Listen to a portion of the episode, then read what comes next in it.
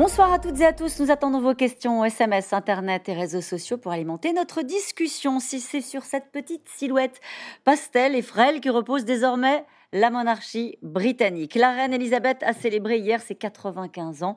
Euh, toujours en deuil du prince Philippe, elle a réuni sa famille discrètement. Tout juste une photo et un message de remerciement à tous ces Britanniques qui lui ont fait part de leur affection. La souveraine aux manettes depuis 69 ans a promis de ne pas lâcher le trône, de régner jusqu'à son dernier souffle. Mais jamais, pourtant, la question euh, de sa succession n'aura été si présente. La monarchie peut-elle survivre à son départ? Sera-t-elle la dernière reine? Pourquoi cette famille britannique est la seule à captiver les tabloïds du monde entier après 69 ans à attendre? Charles est-il prêt? Elisabeth II, 95 ans, et après, c'est une question, c'est le titre de cette émission. Avec nous pour en parler ce soir, Anne-Elisabeth Moutet. Euh, vous êtes journaliste éditorialiste au journal britannique The Daily Telegraph. Je rappelle votre livre William et Harry, Dernière chance pour la couronne, publié aux éditions euh, Télémac. Avec nous ce soir, Mark Epstein. Vous êtes euh, journaliste franco-britannique, ancien rédacteur en chef du service international du journal L'Express. En direct de Londres, Eric Albert. Vous êtes correspondant en Grande-Bretagne pour le journal Le Monde. Je rappelle votre article toujours disponible en ligne. On vient de perdre la moitié de la couronne après la mort euh, du prince Philippe. Émotion contenue au Royaume-Uni, nous y reviendrons naturellement. Enfin, Philippe Turle, euh, vous êtes journaliste britannique, éditorialiste en politique internationale à France 24. Bonsoir à tous les quatre. Euh, merci de participer à ce C'est dans l'air en direct. 95 ans, Anne-Elisabeth Moutet. C'est son premier anniversaire sans le prince Philippe. C'est un événement toujours l'anniversaire de la reine, quelles que soient les circonstances. Alors, c'était des circonstances très particulières cette année. D'autant plus qu'elle a deux anniversaires. Il y a l'anniversaire, enfin la, date où elle est née, et puis il y a un anniversaire officiel qui est toujours à la même date, en juin, euh, et qui est alors là l'occasion de, de fête d'un gigantesque garden party à Buckingham Palace qui lui permet de rencontrer, pas personnellement, mais 10 000 personnes environ. Enfin, c'est très, très codifié, et ça, c'est un anniversaire personnel. Donc, euh, plus intime, même sans, même sans Covid, même sans distanciation euh, et puis, bon, les gens compte, malgré tout, les années. La, la mère de la reine est, morte, la reine Elisabeth, la reine mère, est morte à 102 ans, donc euh, c'est du solide dans cette famille. Euh, mais malgré tout, on se rend bien compte que ce sont les dernières années euh, de, de, de, son règne, et donc, surtout cette année, avec la, avec la mort de l'homme qu'il avait soutenu pendant si longtemps, il y a à la fois une espèce de bouffée d'affection de la part de la population. Bon, on voit cette, cette, cette vieille dame qui a vraiment été euh, dans un mariage heureux, ce qui est rare euh, en général et rare encore plus dans les têtes couronnées. Et puis d'autre part, euh, comment est-ce qu'elle va préparer, si on veut, cette transition, ce qui est une question complètement à l'ordre du jour, je suis sûr qu'on va en parler pendant l'émission, et qui est déjà en train avec son fils et son petit-fils.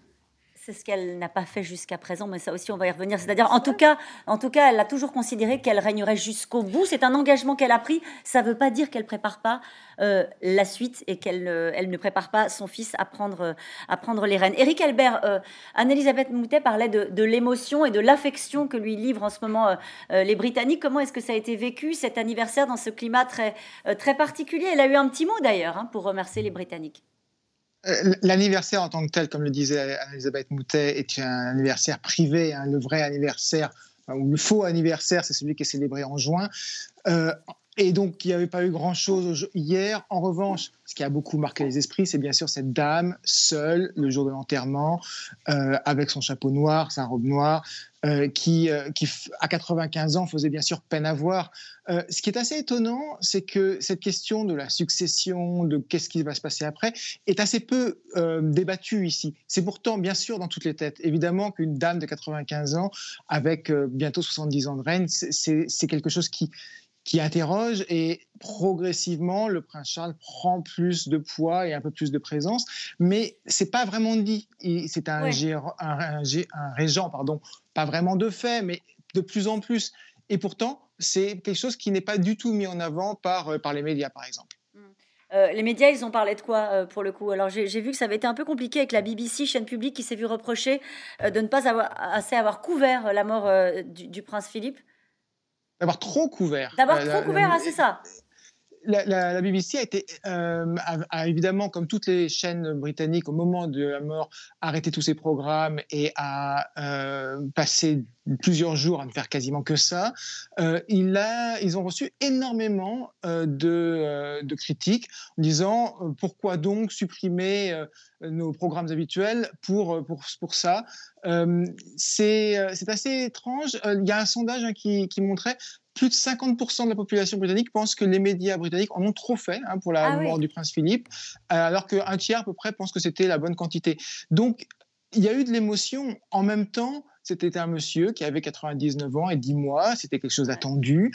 Euh, le prince Philippe n'a pas été euh, sans reproche toute sa vie, il a été pas mal critiqué, sa cote de popularité était plutôt bonne, mais pas, mais pas gigantesque non plus. La, reine, ce sera autre chose, bien sûr. Bien sûr, mais, mais lui, pas, tant que ça. En, fait, en réalité, pendant ces obsèques-là, à chaque fois, et les uns et les autres qui avaient suivi euh, ça attentivement, on regardait tous cette frêle silhouette en disant cette fois-ci, Philippe Turle, elle est seule. En fait, elle l'a toujours été fondamentalement. Euh, comment ça se passe? Il y a un, très bon article de, Vanity Fair qui vient d'être euh, publié, je vous invite à le lire, qui raconte les journées de la reine Elisabeth. Et là, on se dit, mais c'est désespérant. Elle déjeune seule, elle prend un jean, elle va tout de suite euh, euh, déjeuner euh, après. Elle a des espèces de, trucs extrêmement millimétrés. Philippe Turle, est-ce que c'est comme ça que ça se passe? Si elle, était seule, elle le sera bien sûr davantage après la mort du prince. Écoutez, elle, elle est seule, mais elle n'est pas seule parce qu'elle est quand même avec le duc d'Édimbourg, son mari, depuis 1947. Donc, ils ont passé un très très long parcours ensemble. Et si dans la vie de la reine, il y a une personne sur laquelle elle pourrait compter, c'est lui. S'il y a une personne avec qui elle pourrait échanger quelques, quelques eh petits mots après une dure journée, c'est lui. Euh, s'il y a quelqu'un avec qui elle pourrait échanger une blague, c'était avec lui. Donc, le fait que depuis trois ans, il n'est plus, enfin, il n'était plus depuis 2018 euh, un membre à part entière de la famille royale ayant pris sa retraite, il était toujours là, il était toujours derrière, il était toujours à ses côtés. Donc, même si on lit l'article dans Vanity Fair, on a l'impression que la reine vit toute seule, elle mange toute seule. C'est ça, c'est triste. elle, le voit. Voilà, c'est triste, mais c'est sa vie, elle a toujours fait comme ça. Donc maintenant, elle est vraiment seule. Elle est vraiment seule. L'homme qui était à ses côtés depuis toujours, euh, qui était peut-être la seule personne qui pouvait lui parler franchement, n'y est plus. Donc évidemment, quand on voit cette image de la reine toute seule euh, dans la chapelle Saint-Georges euh, du château de Windsor, on a, plusieurs réactions. La première, c'est une réaction euh, de, pitié pour elle, envie de la prendre dans les bras pour, la consoler, mais on ne peut pas, évidemment. Et la deuxième, c'est une, On se rend compte qu'on est à la fin d'une époque. On se rend compte que la, reine, son mari sont des gens qui sont mortels. Alors que depuis toujours, on a presque cette impression, parce qu'ils sont là depuis tellement longtemps, il n'y a presque personne en Grande-Bretagne qui se rappelle de l'époque avant la reine, que finalement, oui, un jour, elle ne sera plus là. Et le jour où elle ne sera plus là, ça laissera vraiment un trou, la taille d'une reine à remplir. Et c'est là où commencent toutes les incertitudes. Mark Epstein, sur cet aspect-là. C'est vrai, c'est vrai qu'elle est seule, mais dans un sens, quand on est une, reine au pouvoir, c'est votre job, et peut-être en particulier quand on est euh, de la famille des Windsor. Euh, elle s'est engagée à, à, 21 ans, si ma mémoire est bonne, de, de servir l'institution jusqu'à son dernier souffle. Et donc c'est son job de reine, précisément d'être euh, d'être seule, et c'est un job, si j'ose dire, qu'elle a magnifiquement euh, fait depuis près de près de 70 ans. Ce qui est, ce qui est intéressant, je trouve, euh, moi je, suis né en Angleterre en 1960. Dans les années 60, comment vous dire, quand on allait au cinéma, mmh.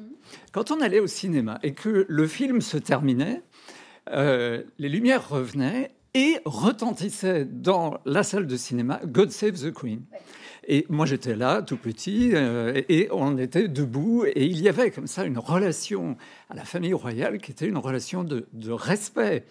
Euh, songez que, je sais pas, 10, 15 ans plus tôt, on parle d'un pays euh, qui avait un empire sur lequel, selon la, la, fameuse expression, le soleil ne se couchait jamais. Bon, ce n'est plus le même pays, l'empire a disparu, le pays lui-même on, en parlera sans doute plus tard, est menacée dans une certaine mesure de, dislocation.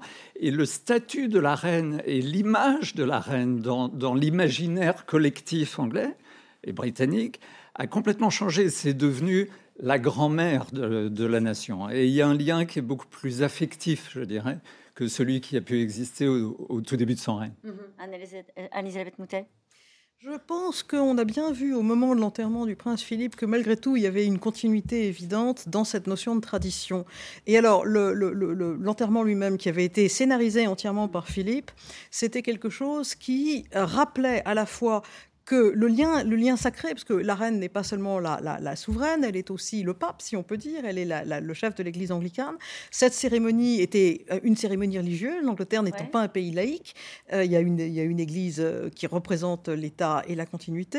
Et il y avait toutes sortes, au cours de cette cérémonie, et les gens réagissaient comme ça en plus, il y avait toutes sortes de symboles. Il y avait d'abord des hymnes que tout le monde a chantés, qui sont de, de, de, de compositeurs de la deuxième moitié du 19e siècle sur des textes du 16e et du XVIIe siècle.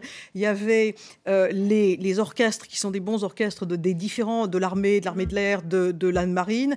Il y avait euh, des, des, poèmes qui sont transformés en hymnes comme le Jérusalem de William Blake, qui correspond à, aussi à des questions d'idéal. Il y avait même. Ce que vous voulez dire, c'est qu'il n'y avait pas que des images people qu'on commentait ah, les tabloïds. Il y avait des messages politiques, y compris pour la monarchie et pour la suite. Oui, mais pas seulement ça. Je veux dire, quand vous regardez la, la, la, Land Rover et je suivais en partie, je commentais et en même temps je regardais les dialogues euh, dans, sur les réseaux sociaux avec des amis avec qui on parlait. Et la plupart des Britanniques ont réagi quand on a vu arriver la Land Rover qui a été dessinée par le parce que vous avez cette voiture qui n'est pas un carrosse, qui n'est pas quelque chose avec des plumes et des chevaux et tout ce qu'on veut, qui est une voiture quasi militaire, qui a été dessinée par un homme qui croyait à l'ingénierie, qui n'est pas un métier bien considéré en Angleterre.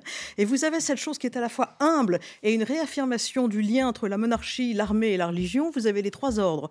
Et euh, c'est un message fort et important. Si on ne se rend pas compte de la dimension nationale, identitaire et sacrée, on, perd tout ce qui se passait pendant Pardonnez-moi, mais par rapport à l'émission que nous faisons ce soir, il y avait, à votre avis, dans la façon dont les choses ont été scénarisées, le souci d'envoyer des messages pour l'après? Je pense que c'était plutôt d'incarner des messages que d'envoyer des messages. C'est pas de la communication, c'est de l'incarnation absolument. Oui, je pense qu'absolument chaque instant peut être disséqué et on peut passer du temps, on peut faire un livre avec rien qu'avec cet enterrement. Quand certains parlent de la fragilité, on va y revenir de, la monarchie, de ce qui pourrait advenir après, c'était aussi une façon de rappeler que ça vient de loin, que c'est une histoire et que ça peut préexister, ça peut exister euh, à, la suite de, du. C'était ramener une histoire comme un manteau sur la nation. Jolie formule. Allez, 95 ans, 69 euh, ans de reine. La reine Elisabeth a célébré son anniversaire hier. Euh, dans l'intimité, on l'a dit, quelques jours après la mort du prince Philippe, la souveraine se retrouve seule dans l'exercice du pouvoir. Vous nous disiez à l'instant, c'est son job, seule incarnation d'une monarchie britannique, heurtée bien souvent par les affaires de famille, seule mais déterminée à régner jusqu'au bout. Walid Berissoul, Michel Bouilly. Une simple photo sur Instagram. C'est comme ça que la famille royale a choisi de célébrer les 95 ans de la reine, désormais sans le prince Philippe à ses côtés. Seul, mais remerciant les Britanniques pour leurs mots de condoléances. En tant que famille, nous sommes dans une période de grande tristesse. Cela nous a tous réconfortés de voir et d'entendre les hommages rendus à mon mari. Nous avons été profondément touchés. Et parmi les messages de soutien, celui de Boris Johnson, l'homme qui emmène la Grande-Bretagne sur le chemin incertain du Brexit rend hommage à la reine, symbole d'unité et de certitude. J'ai toujours eu la plus haute admiration pour Sa Majesté et pour le service qu'elle rend à ce pays, ainsi qu'au Commonwealth. Je suis fier d'être son Premier ministre. Désormais veuve, sans son roc, Philippe, le duc d'Édimbourg, marqué par le poids de 69 années de règne et au défi des multiples crises qui secouent la Grande-Bretagne, Élisabeth II vacille peut-être, mais penser qu'elle pourrait abdiquer, c'est bien mal la connaître, selon ce chroniqueur royal. Au vu de la situation, il est indiscutable que la monarchie en tant que symbole d'unité nationale repose de tout son poids sur les épaules de la reine. Certes, elle a 95 ans, mais elle a cette chance d'être en excellente santé. Et tant qu'elle aura toutes ses capacités physiques et intellectuelles, attendez-vous à ce que la reine continue de remplir ses fonctions et reprenne le plus vite possible le cours habituel des choses. Reine jusqu'à son tout dernier souffle, fidèle au serment qu'elle avait prêté en 1947, le jour de son 21e anniversaire, quelques années avant son couronnement. Je déclare devant vous que toute ma vie, qu'elle soit longue ou brève, sera consacrée à votre service. 73 ans plus tard, la reine Elisabeth est sur tous les fronts, au chevet d'une Grande-Bretagne durement frappée par la pandémie du Covid-19. Les jours heureux reviendront. Nous serons à nouveau avec nos amis, nous serons à nouveau avec nos familles. Elle semble avoir bien adopté l'outil de la visioconférence, comme ici, avec des soignants du NHS, l'hôpital public britannique, pour encourager la vaccination. Aujourd'hui, sa popularité auprès de ces sujets ne souffre d'aucune érosion. C'est une femme très forte. Elle l'a prouvé depuis toutes ces années. Donc elle poursuivra son devoir jusqu'à son dernier souffle. C'est clair. Même si la période va être difficile pour elle, les gens veulent qu'elle reste. Et ça n'est pas son ancien Premier ministre, Tony Blair, qui dira le contraire. Elle est tellement respectée, pas simplement dans la Grande-Bretagne, mais partout dans le monde. Et c'est euh, une institution avec des, des racines très profonde. Et je crois que nous sommes, même la nouvelle génération des, jeunes sont tout à fait avec plein de confort avec cette situation. Mais au sein de la famille royale, c'est la nouvelle génération justement qui préoccupe la reine. Au funérailles de leur grand-père, le prince Harry, officiellement sorti de la famille royale, et son frère William se sont affichés ensemble, unis dans la douleur. Les tabloïds britanniques ont révélé que les deux frères ont parlé avec leur père, le prince Charles, pendant près de deux heures nourrissant ainsi les espoirs d'une réconciliation. Le duc de Sussex, qui a longtemps entretenu une relation complice avec sa grand-mère, n'est cependant pas resté à ses côtés pour ses 95 ans. Il est reparti vers la Californie retrouver Meghan, enceinte de leur deuxième enfant. deux ensemble pour qu'on ne puisse pas dire qu'on leur avait dit quelque chose de différent. On était déjà en train de discuter avec vous, Anne-Elisabeth Moutet, de ce qui s'était effectivement passé, pourquoi Harry était reparti. On va parler hein, de l'avenir de la monarchie et de la politique, mais euh, est-ce que Harry avait, euh, pourquoi il n'avait pas assisté à l'anniversaire de sa grand-mère? Alors Harry voulait beaucoup, il a dit qu'il tenait beaucoup à retourner voir sa femme et son fils en Californie très vite. Euh, il a eu donc cette fameuse, alors il a bavardé avec son frère à l'issue de l'enterrement quelques minutes, considérablement encouragé par Kate qui a joué l'intermédiaire la, la, presque. Et puis ensuite il voulait discuter avec son père et avec, et avec William. Et William et euh, Charles ont décidé que ça se passerait d'abord dans les jardins euh, euh, de, de, Windsor, comme ça il y avait toute la distanciation possible. Mais surtout, ils n'ont pas voulu le faire seul à seul, parce que comme les, déclarations précédentes qui ont été faites, et notamment ce qui a été cité dans l'interview à Oprah Winfrey, était, avait, avait été essentiellement nié par la reine qui disait les souvenirs sont peut-être, nos souvenirs sont peut-être différents, ce qui veut dire en gros, c'est pas ça que j'ai entendu.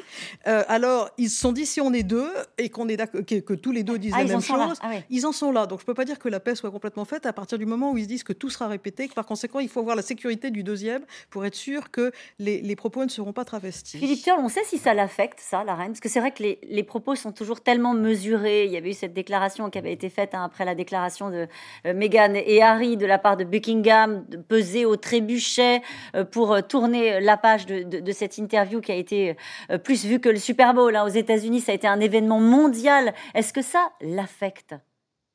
Oui, nécessairement, ça l'a affecté, mais elle ne montrera rien du tout parce que la reine est quelqu'un de marbre dans les situations difficiles. Elle montre aucune émotion, mais euh, selon les sources de Buckingham Palace, oui, évidemment, elle est très affectée par cela. Et euh, elle a vraiment essayé de trouver une solution juste qui suffisait, qui, qui allait pour Harry et pour Meghan et également pour le reste de la famille royale. Donc je pense qu'elles se sont assez trahies par cette interview qui était faite avec Oprah Winfrey, mais euh, je pense que maintenant, ce que la reine souhaiterait, et ça c'est clair, euh, vu les images qu'on a vues après l'enterrement de Philippe, c'est que euh, la famille se réunit, que tout cela se termine le plus vite que possible, parce qu'il y a un ordre dans la famille royale d'abord, on reste unis, et deuxièmement, on a horreur de laver notre linge sale en public. Donc, qu'est-ce qu'ils le font? Qu'est-ce qu'ils le font depuis des années, Philippe Turle Oui, mais la reine, elle fait tout ce qu'elle peut pour essayer d'empêcher de, cela. Et je pense que le duc d'Edinburgh aussi, il était au courant de cette interview avec Oprah Winfrey. En était quand même assez choqué. Euh, on, le cite en disant euh, c'était euh, une, une erreur monumentale de l'avoir fait. donc je pense que, vous savez, la reine, elle a deux choses. Elle a sa famille donc elle, s'en occupe, c'est la, la personne, la matriarque, la grand-mère, mais elle a aussi la couronne. Et quand il faut choisir entre les deux, c'est toujours la couronne qui passe en premier. Donc, euh, je pense qu'elle est très soucieuse vis-à-vis de l'avenir de la monarchie. Elle ne veut surtout pas qu'une histoire comme Harry et Meghan, et il y en a eu bien d'autres, hein. on pense tout de suite à Charles et Diana et on remonte à l'abdication d'Edward VIII, elle n'a pas envie qu'un quelconque euh, problème de cette nature euh, pèse comme une menace sur l'avenir de la monarchie. Donc, euh, elle fera tout dans son pouvoir pour régler cette situation. Et juste un dernier point, euh, on, sait qu'elle est très affectée par la mort de, Philippe. On sait que c'est une dame très âgée, mais c'est une dame qui a toujours de la poigne. Et s'il y a une chose qui motive la reine, c'est toujours la, phrase euh, britannique qui est mondialement connue, qui est Keep calm and carry on. Hmm. Restez calme et continuez. Et je pense que c'est vraiment la meilleure façon de décrire la reine même en temps de deuil, elle va continuer à faire son travail, elle va continuer à être une personne au service du peuple, euh, une serviteuse, et c'est ça qui le, qui le motive, et c'est ça qui le motivera pour continuer, je pense, le plus longtemps possible. Avec cette idée, Philippe Turl, qu'elle veut défendre, protéger euh, la monarchie, parce qu'elle pense qu'elle a nécessité de le faire? Oui, je pense que c'est exactement cela. Et, par, exemple, j'ai horreur de faire cela, mais je donne une référence à la série The Crown que nous avons tous regardé. Et vous, avez vu dans cette série euh, le dilemme que euh, la reine Elisabeth a eu quand euh, elle est devenue reine vis-à-vis est-ce que je choisis la voie de la monarchie ou est-ce que je choisis les, les, les, les, choix de mon mari C'est la monarchie qui a gagné. Est-ce que je, donne l'autorisation à ma sœur de se marier euh, avec un homme divorcé ou est-ce que je refuse? Puis finalement, c'est la monarchie qui a gagné. Donc, elle a toujours choisi la voie de la monarchie. Et ça, je pense, c'est quelque chose qui ne changera pas. Mhm. Euh, Marc Epstein, sur le, cette question qui nous est posée ce soir, sans la reine, la monarchie va-t-elle s'effondrer? C'est en fait la question que tout le monde se pose. Quand on la voit arriver, quand on la voit avec, je le disais, cette petite silhouette, avec ses couleurs improbables, on se dit, mais en fait, c'est elle qui tient euh, la monarchie. Oui, mais il ne faut pas se fier aux apparences, parce que c'est... C'est plus solide que ça. Ah bah, c'est certes une vieille dame de 95 ans, mais c'est une vieille dame de 95 ans qui continue à se lever tous les matins à 7h30, 7h30. qui continue à regarder euh, ce qui se passe dans dans les 16 euh, États de mémoire, euh, euh dont, euh, les 16 pays dont elle, est, dont elle est chef d'État. Ah oui. Et, et c'est quelqu'un, sa santé est apparemment plutôt bonne. apparemment, il n'y a pas de bulletin de santé officiel. Elle continue à monter à cheval tous les matins, semble-t-il, même si le cheval est devenu un poney. Euh, et, mais elle, passe, elle commence déjà depuis, depuis un moment d'ailleurs à passer certaines de, ses, euh, certaines de ses obligations à charge. Je pense en particulier au voyage à l'étranger, par exemple.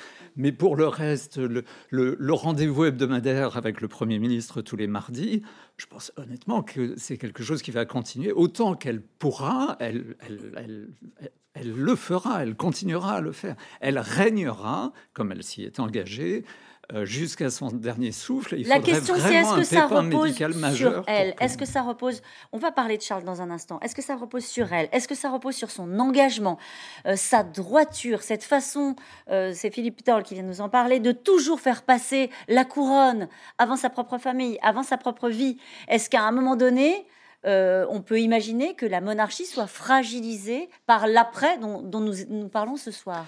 Ce qui est certain, c'est qu'Élisabeth a euh, le sens du devoir chevillé au corps et que euh, l'après-Élisabeth, pour le coup, euh, est un point d'interrogation. On peut imaginer que Charles, lui aussi, a ce, même sens du devoir chevillé au corps. Simplement, c'est pas le même. C'est pas le même. il n'a pas eu la même vie.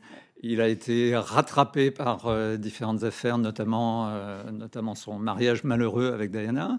Euh, et, c'est en ce sens-là que la monarchie et son image, bien évidemment, vont changer au Royaume-Uni et ailleurs, et au-delà du Royaume-Uni, dans le Commonwealth. Éric mhm. Albert, sur cette question qui nous est posée ce soir sur la solidité de la monarchie, au-delà même de la vie de, de la reine et de l'existence d'Élisabeth II. Donc l'institution n'est pas du tout sur le point de s'effondrer. En revanche, c'est vrai qu'on est dans une sorte de monarchie par consentement populaire. C'est un peu paradoxal, mais la reine a beaucoup travaillé à ça. J'aimerais juste rappeler quelques, quelques chiffres de base.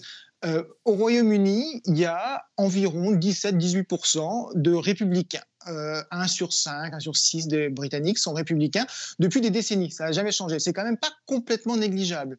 Par ailleurs, la reine, aujourd'hui, dans les sondages, il y a à peu près 70% d'approbation, seulement 70%. Euh, c'est pas mal. Hein. C'est pas mal, ça fait rêver certains chefs d'État, je vous assure. Bien entendu, mais ça fait quand même quelques critiques. Et plus on va chez les jeunes, plus il y a de critiques. Et quand on va chez le prince Charles, là, pour le coup, on est à 50% de critiques et 35% d'approbation. Donc on est très négatif chez le prince Charles. Donc, est-ce que le prince Charles deviendra roi? La réponse est oui, absolument. Il n'y a pas, la moindre, le moindre doute là-dessus. Est-ce que il sera moins populaire? La réponse est oui, également, de façon pratiquement certaine. Et est-ce que donc, progressivement, la couronne va perdre de son pouvoir, euh, va perdre de sa grandeur Est-ce qu'il va se passer quelque chose comme il s'est passé en, Belgique ou dans les pays scandinaves au fur et à mesure? Ça prend des décennies, ce genre de choses. Ça, c'est possible. Ça, c'est un scénario qui est vraiment possible et qui, effectivement, peut euh, se voir aussi au niveau du Commonwealth. Il n'y a plus que 16 pays dont la reine est chef d'État. Euh, les Bermudes viennent de sortir à partir de septembre 2001, 2021, pardon, et il est possible que l'Australie, la Nouvelle-Zélande euh, puissent, être tentées également. Euh, un ancien Premier ministre euh, australien a dit, juste après l'interview donnée par Harry et Meghan, dès que la reine décède, on reparle de la, République. Ça n'a pas été le cas en Australie. Il y a eu un, référendum il y a une vingtaine d'années pour devenir une République. Ça n'a pas été le cas parce qu'aujourd'hui, la reine est un peu intouchable. Après, rien n'empêche l'Australie de partir, puis peut-être d'autres pays. Mmh Anne-Elisabeth vous voulez dire un mot? Euh, là, alors euh, Charles est parfaitement conscient, un, du fait qu'il n'est pas populaire. C'est d'ailleurs remonté, il est à quelque chose comme 48%, maintenant il n'est plus à 35%. Euh, mais il est parfaitement conscient de ça. Et On va parler de Charles dans un instant. Voilà. bah, c'est ça, il est en train déjà de travailler lui-même à la suite, parce qu'il il se rend parfaitement compte qu'il peut rater ça et il ne veut pas. Mais ce que disait Eric Albert sur une histoire de génération, c'est-à-dire est-ce que la génération qui arrive, à un moment donné, va finir par trouver ça un peu désuet? Ça, oui, c'est en train d'arriver. Alors la question, c'est est-ce que les jeunes continuent à penser de la même manière quand ils prennent de l'âge euh, Et la pyramide des âges, et la pyramide des âges en Grande-Bretagne est comme dans tous les pays d'Europe occidentale, c'est-à-dire qu'il y a plus de gens d'un certain âge que de gens jeunes. Euh, encore que euh, la, bon, la démographie n'est pas aussi grave, par exemple, qu'en Allemagne, mais elle est moins bonne qu'en France. mais c'est aussi pour ça que tout ce qui s'est passé à partir du moment où le prince Philippe est mort, et par conséquent où il a été possible d'une façon naturelle et non pas quelque chose qui aurait eu l'air trop facilement arrangé, de faire passer une série effectivement de messages, de rappels, de réintégrer, le, disons, la, tradition monarchique dans le, conscient des gens et pas seulement leur inconscient. Et ça, euh, ils sont parfaitement conscients maintenant que si s'ils ne réussissent pas, ce sera, ce sera, ce sera une scandinavisation de la, de la monarchie. C'est pour ça que, effectivement, on se faisait la réflexion en préparant cette émission, c'est la seule monarque dont, euh, et la seule famille royale dont on parle désormais euh, en Europe. Dans les tabloïds, dans les on ne consacre pas d'émissions euh, aux familles belges ou, euh, espagnoles. Bah, les Espagnols, c'est une chose un peu différente, encore qu'il y a eu une éclipse évidente au moment de la, disparition, enfin de l'écartement d'Alphonse XIII et puis le franquisme. Euh, les Belges, l'autre chose, c'est les monarchies. Les monarchies de la plupart de l'Europe, ce sont en général des, des, princes allemands qu'on est allé chercher pour fabriquer une monarchie. Prenez la Belgique, la Belgique devient un pays en 1830. On va faire son shopping chez, je ne sais, je sais plus si c'est des Saxe-Cobourg-Gotha ou autre chose, mais regardez Philippe lui-même il appartenait à une autre de ces familles monarchiques qu'on était allé chercher dans le Schleswig-Holstein et au Danemark. Euh, là, ils sont là depuis, depuis le 8e siècle. On ne parle tout de même pas de la même chose. Euh, est-ce que l'argent est un sujet euh, Peut-être Philippe Turle sur la monarchie.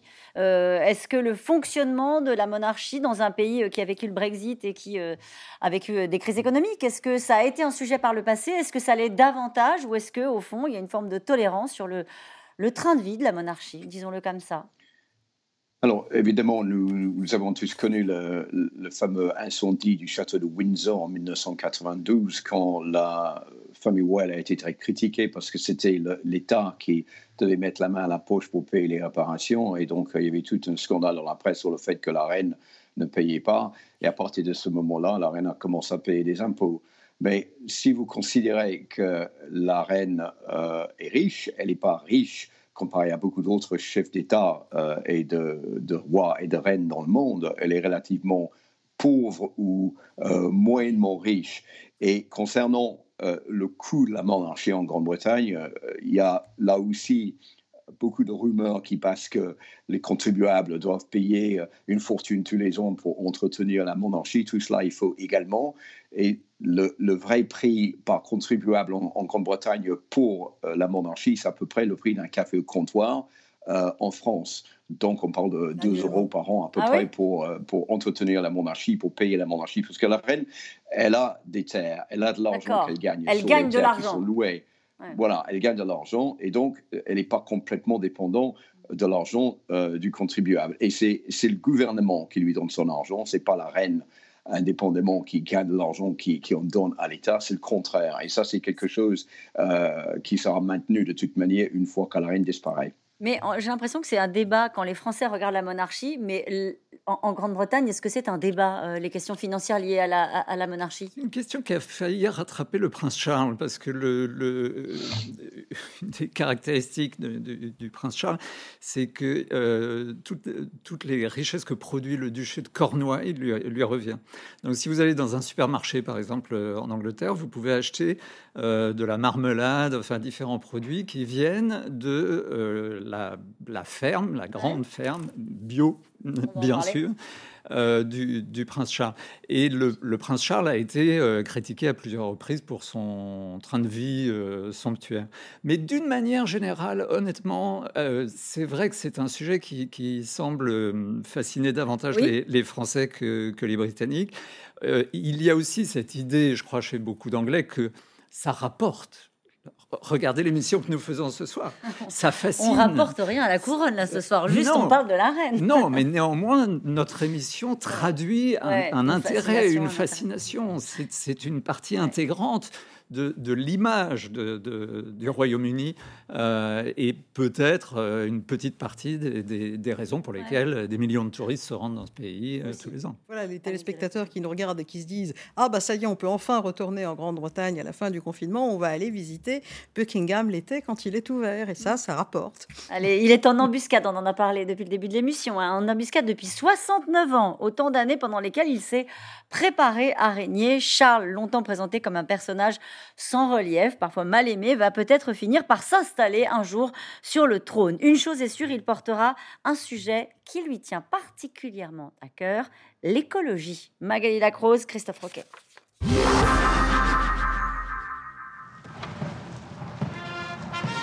L'Angleterre enterre le prince Philippe. Derrière son cercueil, son fils, le prince Charles, en première ligne de la famille royale, ne cache pas son émotion. Quelques jours plus tôt, c'est lui qui s'adresse aux Britanniques pour lui rendre hommage. Comme vous pouvez l'imaginer, pour ma famille et moi-même, notre père nous manque énormément. Jamais aucun héritier du trône britannique ne l'avait été si longtemps. 52 ans que le destin du prince Charles est tracé. 52 ans qu'il attend son heure. Désormais patriarche du camp Windsor, aux côtés de la reine.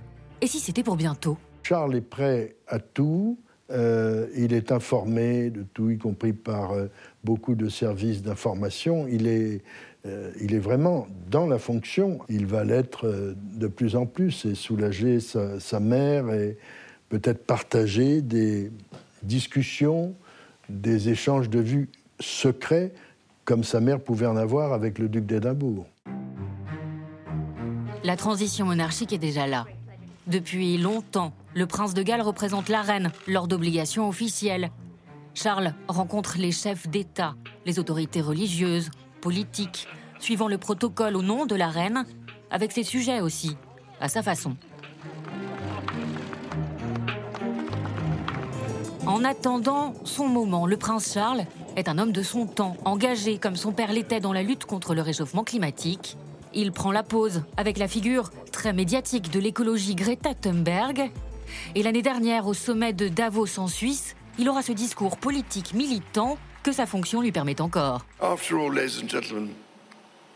Mesdames et messieurs, voulons-nous entrer dans l'histoire en tant que personnes qui n'ont rien fait pour aider le monde à temps pour établir l'équilibre quand nous aurions pu le faire Moi non.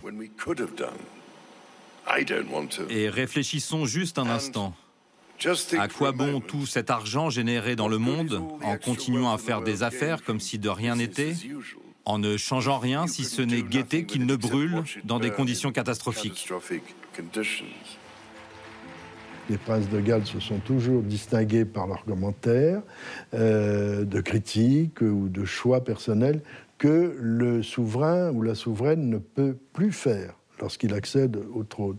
Il a été formidable dans beaucoup de domaines énergétiques, d'agriculture, je le répète, et voudrait certainement continuer à avoir les mêmes dispositions, mais forcément avec plus de discrétion lorsqu'il sera euh, souverain, parce qu'il euh, n'a pas de rôle politique, il a un rôle dynastique, il représente l'État qui est au-dessus de la politique.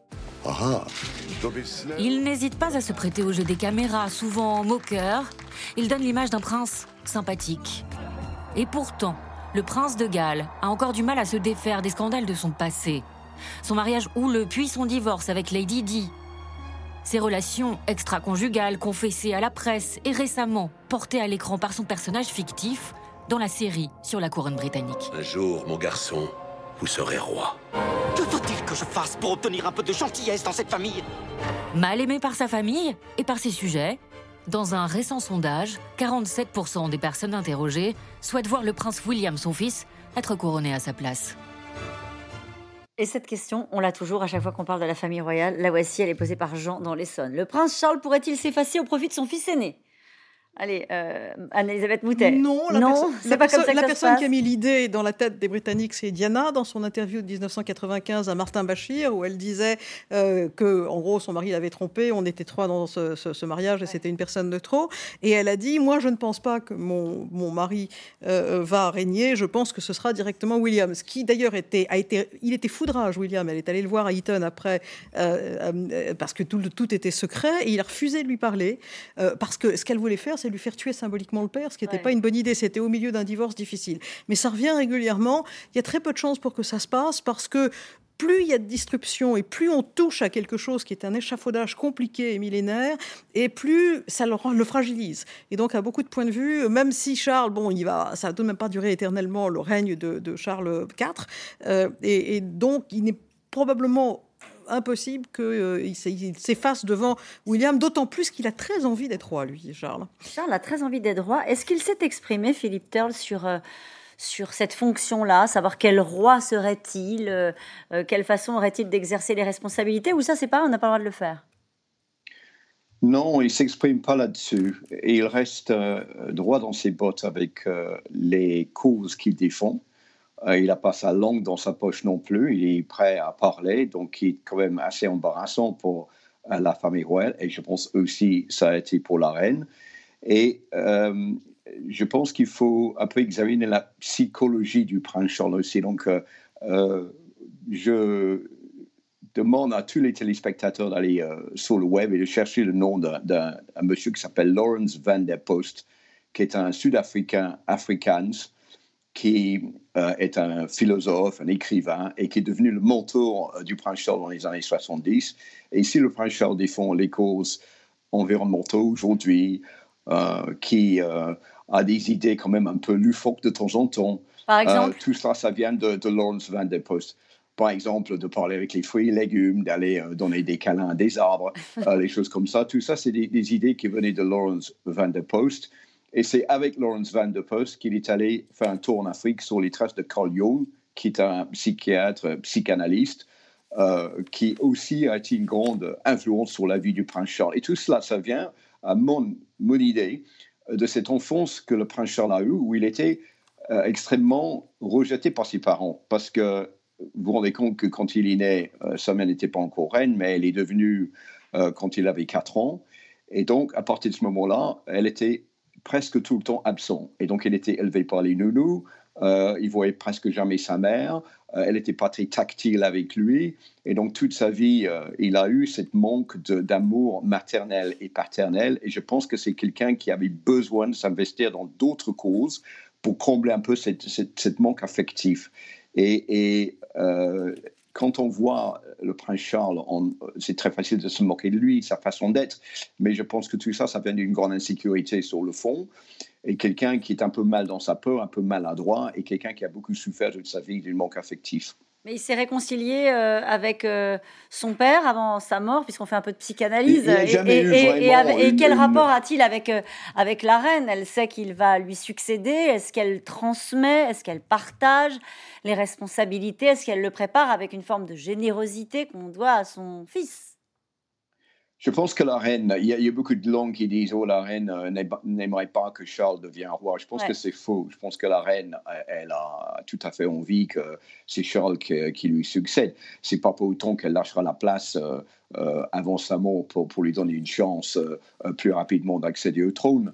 mais je pense que les relations, peut-être un peu houleux quand il était plus jeune, se sont quand même euh, Amadou est plus tard dans la vie. Et on le, voyait comment Charles était très affecté par la mort de son père, même si ça n'a pas toujours été très facile avec lui, surtout dans sa jeunesse. Mais je pense que c'est une famille, euh, surtout en ce qui concerne Charles, euh, qui est assez proche. Et je pense que, comme on a déjà expliqué sur ce plateau, la, la, reine donne de plus en plus de tâches à Charles à remplir à sa place parce qu'elle ne peut plus les faire. Elle est très âgée.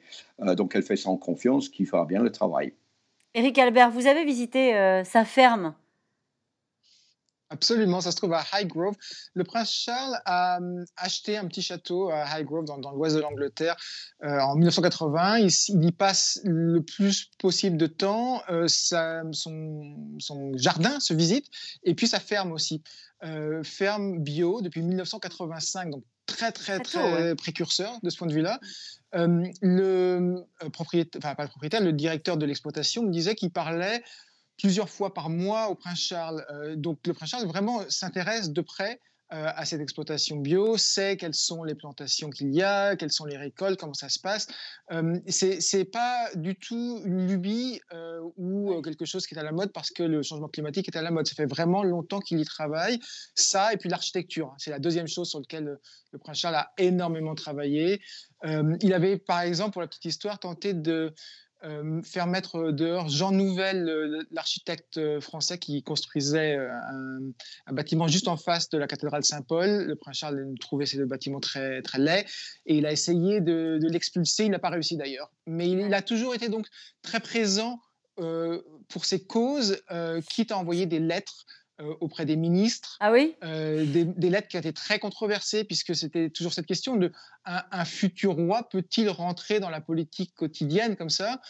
Euh, lesquels ministres ont souvent, de fait, pas tenu tellement compte de ces lettres? Mais enfin, c'est toujours influent de recevoir une lettre, paraît-il, avec des, toute, toute, petite écriture et, cette petite écriture qui, euh, bien sûr, doit, est assez influente. Quand on a ça sur son bureau et qu'on est ministre, c'est difficile de complètement euh, ne pas répondre. Des lettres qui portaient, euh, je ne sais pas si on le sait, mais sur, notamment sur la question de l'écologie, avec une forme d'injonction, en tout cas morale, à avancer sur ces sujets-là. Oui, il y avait des lettres, il y avait des, des, échanges aussi informels. Un des, un des proches amis du prince Charles, c'est un, monsieur qui s'appelle Richard Attenborough, qui est une institution dans l'audiovisuel britannique qui, euh, qui aujourd'hui a, quoi 80, plus de 90 ans et qui présente euh, une série d'émissions assez formidables sur, sur l'environnement, la, protection de l'environnement, etc. On appelait la nature avant. Oui, l'environnement. Et, euh, et non, non, c'est vrai que. Mais ce qui est intéressant chez le prince Charles, c'est que dans les années 70-80 précisément, il passait pour quelqu'un d'un peu loufoque. Je me souviens d'émissions euh, de caricatures à la télévision britannique où on le voyait en train de, caresser des plantes, euh, de parler à des roses, etc. Dans un certain sens, le reste du monde a rattrapé le prince Charles. Je veux dire par là qu'il est devenu mainstream peut-être pas de parler à ses roses, mais de, de cet intérêt pour euh, la nature, la protection de l'environnement, l'agriculture bio, etc. Le fait aussi de, prendre position, euh, même si on est... Euh, alors d'abord, il n'était pas encore roi, de prendre position sur, par exemple, l'aile moderne de la National Gallery, Trafalgar Square. Il s'est beaucoup battu, alors discrètement, enfin plus ou moins discrètement, contre la construction de, de, cette aile. Tout ça, ce sont des choses qui, à l'époque, semblaient un peu curieuses et qui, aujourd'hui, à la limite, le rendent presque moderne. Mm-hmm. Et le paradoxe, c'est que euh, il est sans doute sur le point d'ici quelques années de, de, devenir le roi. Et je pense que quand il sera roi, pour le coup, à la manière d'Élisabeth, il, euh, il saura euh, garder le silence. Donc ça veut dire que paradoxalement, le jour où il aura les rênes, il n'aura plus le pouvoir. Bien sûr. Anne-Elisabeth C'est le principe. Et euh, il est. Euh, d'abord, ça fait un certain temps qu'il a cessé de dire des choses extrêmement controversées. Mm. Quand il a parlé de cette fameuse addition projetée, euh, ce, nouveau bâtiment de la National Gallery sur une place qui est l'équivalent britannique de la place de la Concorde, avec des immeubles, des, bâtiments néoclassiques, etc. Et il a dit c'est comme une espèce de furoncle sur un visage aimé. Et les gens se rappellent de ça parce que c'est assez, c'est assez parlant. Et là, il avait obtenu gain de cause. Mais ça fait un certain temps qu'il n'a plus fait ça. On a appelé les fameuses lettres, les, les, les, les notes de l'araignée noire, parce que cette petite écriture contournée à l'encre noire, ça rappelait des pattes d'araignée. Euh, il n'en envoie plus. Euh, il est parfaitement, il s'est rendu compte. Il lui a fallu un peu de temps pour accepter de, de l'équipe qui travaille avec lui. Et encore une fois, les hauts fonctionnaires du palais, c'est euh, c'est pas des gens comme dans le People. Ce sont des gens qui viennent du ministère des Affaires étrangères. Ce sont des gens qui viennent du bureau du Premier ministre et qui parfois y retournent. Le, chef de la maison de la reine qui, qui prend ses fonctions aujourd'hui ou qui, qui, a pris ses fonctions et, qui les prend maintenant, c'est l'ancien patron du MI6, c'est-à-dire des services secrets. Euh, c'est des gens d'un haut niveau. Et je pense qu'on lui a vraiment, qu'on lui a vraiment fait sentir qu'il y avait des choses qui ne pouvaient pas lui servir. Et comme vraiment il veut absolument devenir roi, euh, euh, je crois, ça fait un certain temps qu'il est devenu plus consensuel. Mais là, il va se tenir la COP 26 en, Écosse, en j'ai oublié si c'était en Écosse ou au Pays de Galles, mais donc dans l'un des pays de l'Union, et on va parler dans un instant de la possibilité de désunion. Il va certainement être là. Euh, et la COP 26, c'est important puisqu'on a l'impression que les, la, les derniers, la, dernière, la dernière COP, la 25, c'était au moment de la pandémie, et celle d'avant, on n'avait pas suivi les recommandations. Donc il y a une espèce de ralentissement depuis les accords de Paris. Et euh, il sera absolument là, dans le, au contraire, dans, le, dans, dans, dans ce qu'essaye de faire le Premier ministre, Boris Johnson, qui veut transformer la Grande-Bretagne, il veut inventer Grande-Bretagne l'écologie non punitive. Il dit on peut être une puissance économique écologique, on peut être optimiste pour sauver la planète et pas dire aux gens tout est interdit. Ce qui m'a l'air avoir besoin de une excellente équation du, prince Charles. En tout cas, sur ce sujet-là, Boris Johnson pourrait jouer cause commune avec le prince Charles. Il va jouer cause commune avec le prince Charles, surtout que la reine est encore vivante et donc c'est très intéressant. C'est pas seulement le prince Charles euh, de seul, c'est euh, à la fois la monarchie avec lui et en même quelque chose à la fois consensuel. Et puis qu'est-ce qui dérange les gens dans l'écologie? C'est exclusivement le côté de vous avez tous tort et euh, euh, mettez une, une, une, une, euh, une, robe de bure et puis décroissez. C'est pas ça que Boris Johnson va dire. Et si on veut vendre aux gens, y compris aux gens qui votent populistes, que l'écologie c'est bien, c'est comme ça qu'il faut le dire. J'allais dire, est-ce qu'il travaille Est-ce qu'il a besoin de le faire? D'ailleurs, il travaille un, un réseau politique. Est-ce qu'il a des entretiens, par exemple, avec le Premier ministre pour préparer la, la transition? Par exemple Ou est-ce que ça, c'est vraiment du registre, euh, ça appartient euh, seulement euh, à la reine? Chaque fois qu'il va quelque part, il est reçu par quelqu'un du gouvernement, donc il, a le temps de leur parler, mais je ne pense pas qu'il prépare ça d'une manière formelle, ne serait-ce que parce que ce serait très mal vu. En tout cas, la mort du prince Philippe, dont on parlait au début de l'émission, a calmé les esprits, mais la situation est hautement inflammable en Irlande du Nord, avec une nouvelle montée des violences ces dernières semaines. Depuis le retour d'une frontière avec le Brexit entre les deux Irlandes, la crainte d'un embrasement entre les unionistes attachés à la couronne et les républicains favorables à la réunification est dans tous les esprits. Paul-Rémy Barjavel et Nicolas Baudry-Dasson.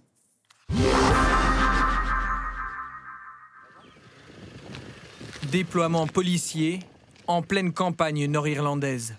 Une bombe vient d'être découverte sous une voiture, celle d'une policière. Un attentat a été évité selon le gouvernement. Je veux condamner cette tentative de meurtre d'une jeune mère de famille qui, en se rendant à son travail, est tombée sur rien de moins qu'un engin explosif sous sa voiture. Il n'y a jamais eu de justification pour les violences de ce type et il n'y en aura jamais. Une tentative d'assassinat revendiquée selon la presse irlandaise ce matin par la nouvelle IRA, qui menace d'autres membres de la police. Illustration du regain de tension et du climat de violence qui règne en Irlande du Nord. Ce lundi, de nouvelles manifestations ont éclaté à Belfast, où des forces de l'ordre sont prises à partie. La trêve liée au décès du prince Philippe aura été de courte durée. Car depuis le début du mois d'avril, le pays est secoué par des affrontements entre unionistes protestants attachés à la couronne britannique et républicains catholiques favorables à la réunification de la République d'Irlande. Jets de cocktails Molotov, canons à eau pour disperser les manifestants, scène de chaos de jour comme de nuit, comme ici, devant le mur de la paix qui délimite les quartiers protestants et catholiques. Nous parlons d'une petite minorité de jeunes. La plupart des jeunes sont des bons gamins qui ne participent pas à des activités comme celle-là. Mais bien sûr, il y en a quand même qui le font. Sur les murs d'Irlande du Nord s'affiche l'opposition à la nouvelle frontière. C'est le point de départ de ces violences, le Brexit et ses conséquences. En théorie, la séparation aurait dû être placée entre l'Irlande toujours dans l'Union européenne et l'Irlande du Nord. Impossible selon les accords de paix et la frontière est placée en mer. L'entrée des produits britanniques à Belfast est donc soumise à des contrôles administratifs, d'où les pénuries alimentaires qu'a connues le pays en janvier. Jusqu'à ce que Boris Johnson, sous pression, suspende unilatéralement les contrôles douaniers, une décision qui n'a pas plu à Bruxelles. Nous pensons que c'est légal. C'est même légitime, vu l'impact sur le processus de paix. Pas de quoi calmer les esprits car en Irlande du Nord, ce protocole est vécu comme une trahison pour certains unionistes, qui sortent fièrement les drapeaux et qui ont le sentiment d'être abandonnés par Londres. On a voté pour quitter l'Europe, comme les autres régions du Royaume-Uni, mais on est traité différemment, on perd notre identité. C'est pour ça qu'on met tous ces drapeaux. 23 ans après les accords du Vendredi Saint, qui ont mis fin à 30 ans d'affrontements entre catholiques et protestants, les deux communautés sont toujours séparées à Belfast par une centaine de murs. Ce qui rassure encore ce chauffeur de taxi catholique. On est 2 millions. 1 million d'Irlandais de ce côté, 1 million de Britanniques de l'autre côté. Certes, on a arrêté les tueries et les bombes, mais on n'a jamais réussi à s'unir vraiment. L'Union européenne et le gouvernement britannique négocient actuellement pour trouver une solution et éviter à tout prix l'embrasement, alors que la paix en Irlande du Nord repose sur un équilibre très fragile. Voilà sans doute un sujet qui inquiète plus la reine Elisabeth que Meghan et Harry. Oui, oui, absolument, parce que de toute façon, il y a, différents mouvements euh, centrifuges. Euh, L'Irlande, c'est la, situation de crise parce que ça a commencé avec cette fameuse histoire de frontières et ce qu'on a appelé le backstop, qui était une solution horriblement chantournée et dont on a vu les limites là maintenant. Euh, mais il y a aussi la possibilité d'un deuxième référendum en, en Écosse, même si Nicola Sturgeon, le Premier ministre écossais, décide d'attendre jusqu'à les 10 ans qui devaient s'écouler avant le précédent, c'est dans deux ans. Et même le Pays de Galles est en train de dire il nous faut au moins plus d'évolution de, et plus d'autonomie. Dans le cas de l'Irlande, le problème, c'est que c'est sanglant et c'est sanglant historiquement. Et que en plus du sanglant, il y a beaucoup d'attitudes mafieuses. Il y a eu du racket, des assassinats, des choses qui n'avaient strictement plus rien à voir avec, avec euh, le politique, mais beaucoup plus à voir avec, avec des gangsters, des deux côtés. Éric Albert, l'embrasement en Irlande, c'est vraiment une crainte euh, au Royaume-Uni du, du côté des Britanniques? Bien sûr, ce qui, était, ce qui est assez surprenant, hein, c'est que l'Irlande du Nord, il faut essayer de le comprendre, vu de Londres, c'est pratiquement un pays étranger. Euh, Boris Johnson a mis cinq jours avant de réagir aux violences euh, en Irlande du Nord. La presse britannique parle très peu de ce qui se passe en Irlande du Nord. Si on veut savoir ce qui se passe en Irlande, il faut lire les journaux irlandais. Euh, donc ça a toujours été considéré comme quelque chose d'un peu lointain et compliqué. Néanmoins, l'explosion de violence, pour l'instant quand même limitée, évidemment extrêmement dangereuse, c'est un pays qui... Euh, comment expliquer ça? Ces quatre nations. Ce ne sont pas quatre provinces. et les, nations ont toujours vécu une certaine indépendance, l'Écosse en particulier, le Pays de Galles. ces, nations-là fonctionnent sur le consentement d'être ensemble. Le jour où il n'y a plus vraiment ce consentement, et le Brexit a vraiment mis une bombe là-dessous, toute l'unité du Royaume-Uni est remise en cause. et donc l'Irlande du Nord, effectivement, c'est le plus spectaculaire avec la violence et une situation infernale. Comment donc réussir à contrôler les marchandises? Une frontière terrestre est exclue, c'est trop dangereux. Une frontière maritime, elle a été mise en place et pourtant, elle provoque des violences aussi. Euh, le, Brexit a vraiment posé un problème extrêmement complexe qui est loin d'être résolu pour, euh, pour l'Irlande du Nord. Philippe, c'est pas le faute de l'avoir, euh, d'en avoir parlé, de l'avoir alerté depuis le début de la négociation sur le Brexit. Ce sujet était sur la table en disant attention, ça peut être explosif et ça l'a été.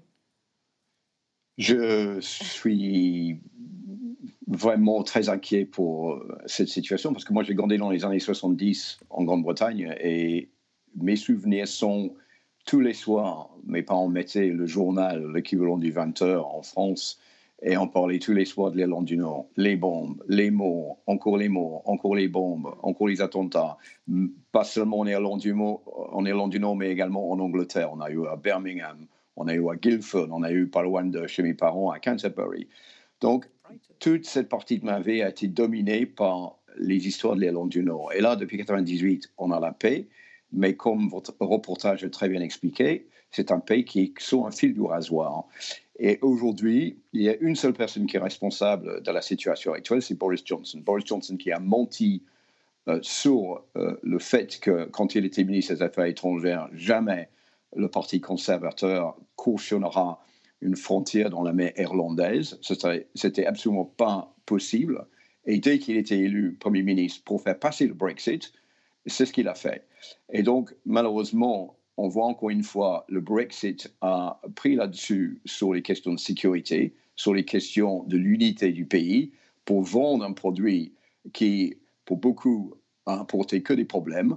Euh, c'est passé le Brexit et maintenant on se rend compte qu'il y a beaucoup, beaucoup de choses qui n'ont pas été expliquées ou mal expliquées ou carrément on a, euh, les gens ont été montés dessus euh, et c'est trop tard parce que le Brexit est passé. Maintenant, il faut trouver une solution et la solution est très compliquée à trouver.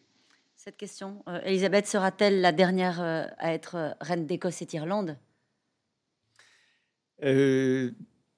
On va voir comment les choses tournent. L'avenir le dira. L'avenir le dira. L'avenir le dira. Mais c'est vrai. En tout cas, c'est un sujet. Ah oui, c'est absolument un sujet. Et ce qui, ce qui, c'est vrai que ce qui est très impressionnant, c'est, ce que disait Eric tout à l'heure. Euh, on s'inquiétait un petit peu pour l'Écosse et pour l'effet que le Brexit pourrait avoir sur le séparatisme, le nationalisme écossais. On le verra aux prochaines élections. On le verra dès le 6 mai aux prochaines élections. Mais l'Irlande du Nord, en effet, est une euh, province, enfin, ce n'est pas une province, c'est une nation euh, au sein du, Royaume-Uni qui, euh, comme le disait Eric, n'est pas tout à fait sur l'écran radar. Et c'est terrible, je pense, pour, pour deux raisons. La première, c'est que les armes dans cette région du monde ne sont jamais très loin. Elles sont en gros enterrées au fond du jardin. Mm-hmm. Euh, mais on, est euh, dans, un endroit du monde, on pense à la Corse, nous évidemment, on est dans un endroit du monde où les armes ne sont pas loin, d'une part. D'autre part, cette, cette région britannique que les Britanniques, euh, à laquelle les, les Britanniques ne pensent pas forcément, c'est précisément la région du Royaume-Uni où vous avez les Britanniques les plus attachés à la notion d'être britannique, d'appartenir à cette union, ce, royaume uni. Et donc, vous avez là, quand vous avez ça, plus les armes, vous avez en effet euh, un, cocktail explosif, si j'ose dire. Anne-Elisabeth Moutet, on a parlé très brièvement de l'Écosse. Je le disais, il y a des élections euh, au mois de mai. Avec, euh, on va savoir comment euh, le Brexit a pesé sur, sur les esprits et que peut-il en sortir. On, rappelle que les indépendantistes espèrent obtenir la majorité pour préparer la voie à un référendum. Je, pense que les indépendantistes auraient eu la majorité de toute façon parce qu'il y a un effondrement des deux autres partis en, Écosse qui est pas exclusivement, pas exclusivement à voir avec le Brexit. le Parti conservateur avait un leader leader qui a décidé pour des raisons totalement personnelles d'arrêter, Ruth Davidson, et le Parti travailliste, ils se sont fait manger. Euh, donc là, on a vraiment des particularités donc, politiques. il y aura un référendum euh, Je pense que oui, légalement, ils peuvent en plus en faire un dix ans après le précédent, qui était en 14, donc ça sera en 24. Et ils peuvent voter pour l'indépendance. Et ils peuvent voter pour l'indépendance, sauf s'il y a des développements euh, dans un sens ou dans un autre. Alors, il est aussi possible, l'une des choses qui a peut-être trop rassuré Londres, c'est le fait que l'Union européenne rendrait difficile à l'Écosse de rejoindre l'Union de la rejoindre, parce qu'il y a toutes les possibilités de séparatisme dans d'autres endroits. On cite toujours la Catalogne, mais il y a d'autres endroits en Europe. Mais euh, sinon, c'est une possibilité. Alors, il y a l'autre possibilité, mais j'y crois pas d'ici le 6 mai, c'est l'autodestruction du parti du Scottish National Party, parce qu'il y a des scandales qui l'ont déchiré à la fois le leader actuel, Nicolas Sturgeon, qui est très habile, et le précédent, Alex Salmon, il s'appelle Esturgeon et Saumon, ça fait rigoler tout le monde, et qui lui, c'est suffisamment, il est suffisamment bizarre pour avoir d'une part des accusations de corruption importantes, et puis il a une émission sur RT, la télévision russe, surnommée Télépoutine. Enfin, il y a, y a un, casting haut en couleur, mais je pense que ça ne va pas empêcher le SNP d'être absolument dans une situation de kingmaker. Euh, même si je, je, je pense qu'ils auront la majorité absolue, mais même s'ils ne l'avaient pas, euh, ils, ils, ils contrôleraient toujours. Et nous revenons maintenant à vos questions. Pourquoi Elisabeth II refuse-t-elle de passer la main euh, Éric Albert C'est la définition même de la monarchie héréditaire. On est roi ou reine jusqu'à sa mort et c'est le premier fils qui succède, point. Et c'est pour ça que le prince Charles sera roi. Euh, Il y en a qui ont abdiqué. Et ça s'est pas bien passé d'ailleurs. Euh, et, et, et, et c'est justement pour ça qu'il n'est pas question de toucher. Une monarchie, c'est par définition irrationnel. Le fait que le chef de l'État d'un pays soit la personne qui soit née comme ça, ça ne s'explique pas. Sauf que ça marche pas mal en ce moment. Ça marche pas mal par consentement euh, de la population, de fait. Donc ne surtout pas toucher à quoi que ce soit et la reine sera reine jusqu'au bout, puis ce sera le prince Charles qui sera roi et ainsi de suite. Et c'est comme ça que la reine l'imagine. Il n'y a aucune condition dans les codicilles quand on est reine euh, qui peut conduire à abdiquer. Par exemple, imaginons ce qu'on ne lui souhaite pas, hein, mais qu'elle tombe très gravement, gravement malade, qu'elle soit plus apte à exercer ses responsabilités. Est-ce que là, on peut, au-delà d'elle-même, décider qu'elle doit passer la main? Est-ce que c'est des choses qui sont prévues euh, dans la monarchie? Écoutez, le, pape a, abdiqué, c'était pas le terme idéal, mais, mais c'est donc tout est possible. Néanmoins, la logique, c'est que si elle devient euh, grabataire, elle, il y aura un régent qui sera le prince Charles. Il n'y aura pas d'abdication. D'accord. Est-ce que, est-ce que, est-ce que c'est l'histoire me, me, dira que j'ai faux? C'est possible. C'est difficile de, de, de savoir puisque rien de tout ça n'est écrit par avance. Le, roi Georges III était devenu fou, il a été remplacé comme prince par son fils, le prince de Galles, qui a été le prince régent d'Angleterre entre, je crois, 1811 euh, et 1821, au moment où Georges IV et, Georges III est mort. À ce moment-là, il est devenu Georges IV. Quelle relation entretiennent Charles et la reine? C'est pour vous, ça, Philippe Turle. Plutôt de bonnes relations. Euh, plutôt une relation, je pense que euh, assez intime. Et je pense que depuis la mort du duc d'Édimbourg, c'est Charles qui veut ou qui va probablement le remplacer euh, aux côtés de la reine. C'est Charles qui va remplir de plus en plus de tâches, comme on s'est dit tout à l'heure. Elle va lui passer la main pour les voyages à l'étranger, pour beaucoup de déplacements en Grande-Bretagne. C'est une vieille dame de 95 ans qui euh, n'est plus en mesure d'assumer un, un, train de vie aussi chargé. Euh, donc je pense que le prince Charles sera là à ses côtés pour l'épauler. Et évidemment, on dit, ça fait presque 70 ans, bon, l'année prochaine, on, 2022 qu'il attend ce rôle, ce rôle qu'il n'arrive jamais à obtenir, un rôle pour un monsieur qui est déjà à l'âge de la retraite, qui attend le boulot qu'il n'a jamais eu. C'est quand même, une situation complètement, euh, complètement folle. Mais il, va le faire et je pense que la reine lui restera à ses côtés, à lui jusqu'à ce jour-là. Et évidemment, lui, il restera aux côtés de la reine jusqu'à la fin de ses jours à elle. La reine a-t-elle été tout de suite populaire dès son couronnement? Oui oui. au moment du couronnement, puis il y a eu des moments d'impopularité. Liés à quoi? Qu'on a totalement oublié. Il y a eu un moment de désintérêt pour la famille royale parce que les, euh, dans les années 60, 70, de toute façon, le pays était malheureux, spécialement les années 70 avec ce qu'on a appelé le Winter of Discontent, le, le, moment de la crise économique, le moment où il y avait une semaine de travail de trois jours, où il y avait des coupures d'électricité. Euh, et, et elle était englobée dans ça et on avait l'impression qu'elle ne bougeait pas. Et c'est là où le prince Philippe a eu beaucoup d'influence pour essayer de de réveiller un petit peu la notion de monarchie. Mais même quand on regarde, euh, il y a un moment où la reine a été très impopulaire, c'est au moment de la, mort de Lady Diana, où on l'a vécue comme éloignée et... et, Ce qu'elle était ce qu'elle était, euh, ce qu'elle était dans une certaine mesure. Elle comprenait pas Diana qui donnait des interviews euh, euh, où elle expliquait qu'il fallait par exemple que l'ordre de succession soit bouleversé et puis qui disait, enfin, toute cette psychologisation, c'était l'inverse de ce à quoi on avait éduqué cette génération de la guerre, pour qui on ne, se plaint pas, on n'explique pas, on est stoïque et on a ce que les British appellent la stiff upper lip, c'est-à-dire qu'on n'a pas le, tremblotement qui annonce des larmes sur la lèvre supérieure. Kate et William sont-ils toujours populaires auprès des Britanniques Eric Albert? Alors, William, très. William a une très bonne de popularité, euh, Kate relativement aussi.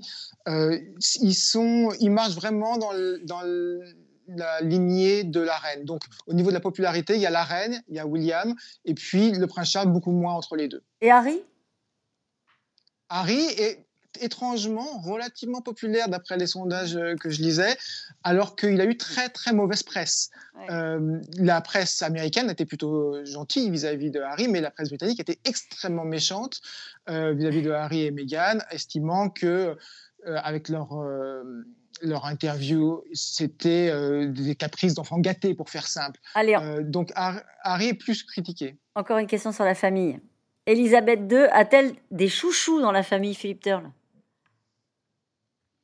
oui, bah, elle aime toujours ses petits-enfants. D'ailleurs, elle était très indulgente avec euh, ses petits-enfants, beaucoup plus qu'avec ses propres enfants. Euh, mais parmi ses propres enfants, on dit toujours que le chouchou, c'est le prince Andrew. Alors que le prince Andrew, qui euh, est tombé du pédestal lors de cette histoire de Jeffrey Epstein aux États-Unis, on ne le voit plus, on l'a vu lors de l'enterrement de son père, mais qui s'est retiré de la vie publique mais euh, il semble que c'est le prince Andrew qui est le, fils préféré de la reine. C'est lui qui lui a offert des chiens pour son anniversaire? Oui, hein? et c'est lui qui a passé plus, c'est lui qui a passé le plus de temps avec elle pendant le moment entre la mort du prince Philippe et l'enterrement. La série The Crown, il fallait qu'on en parle, euh, montre une image peu flatteuse de la reine. La famille royale est-elle vraiment si déconnectée du quotidien des Britanniques? Je ne sais pas si la série The Crown euh, montre une image euh, si, terrible que ça. C'est une série qui a été. Euh, c'est une série qui. Enfin, je dirais que la popularité de, cette série dit quelque chose du, fossé générationnel, qui est très important. Quand on disait à l'instant, par exemple, que Harry est populaire, je pense qu'Harry est populaire en particulier auprès des jeunes parce que c'est une autre vision du monde. Quand, quand Meghan est là et explique dans une interview, euh, soupçonne de, racisme euh, une partie de la famille royale, etc., il y a les jeunes générations en particulier, euh, et, peut-être tout spécialement ces jeunes dont on dit qu'ils sont de la culture woke, mm-hmm. Euh, ils partagent cette vision du monde. Donc, vous avez une. Je pense que la série The Crown a, contribué à, incarner, à humaniser les membres de, de la famille royale. Et du coup, et du coup, ça peut aussi contribuer à, une certaine popularité. C'est vrai qu'elle apparaît, elle, apparaît précisément comme vous nous l'avez décrite depuis le début de l'émission, c'est-à-dire faisant passer toujours The Crown, la couronne, avant euh, hmm. sa propre famille parfois. Alors, ce, qui paraît évident aussi, c'est que les premières deux saisons de The Crown étaient très exactes. Euh, et que même les membres de la famille royale ont laissé savoir que vraiment ça correspondait. À partir de la troisième et de la quatrième saison en particulier, on a considéré qu'il y avait eu des, des, partis pris importants d'un metteur en scène qui est aussi un auteur, Peter Morgan, qui a des opinions politiques travaillistes, anti-monarchistes assez connues. Et à partir du moment où on est arrivé aux années 80, il a fait une caricature de Margaret Thatcher qui ressemblait pas à Margaret Thatcher, et aussi de l'attitude de la famille royale à l'égard de Margaret Thatcher qui n'était pas vraie. Après le Brexit, la monarchie ne sert-elle pas surtout de point de repère pour les Britanniques? Dans une période de bouleversement. C'est un repère? Oui, énormément. Non seulement énormément, mais le Premier ministre en est parfaitement conscient. la dernière chose qu'il veut, c'est la disparition de la monarchie. Elisabeth II sera-t-elle la dernière reine? Si c'est son fils qui lui succède. S'il faut, faut, prendre un pari, euh, non, je pense que la monarchie, la monarchie britannique continuera. Euh, elle, est, elle est trop ancienne, c'est le, le ciment c'est une partie en tout cas du ciment qui tient ensemble ce pays. Merci à vous tous. C'est la fin de cette émission qui sera rediffusée ce soir à 23h40. Demain, vous retrouvez, euh, vous retrouvez de Tarlet. Et puis, bah, je vous dis belle soirée sur France 5.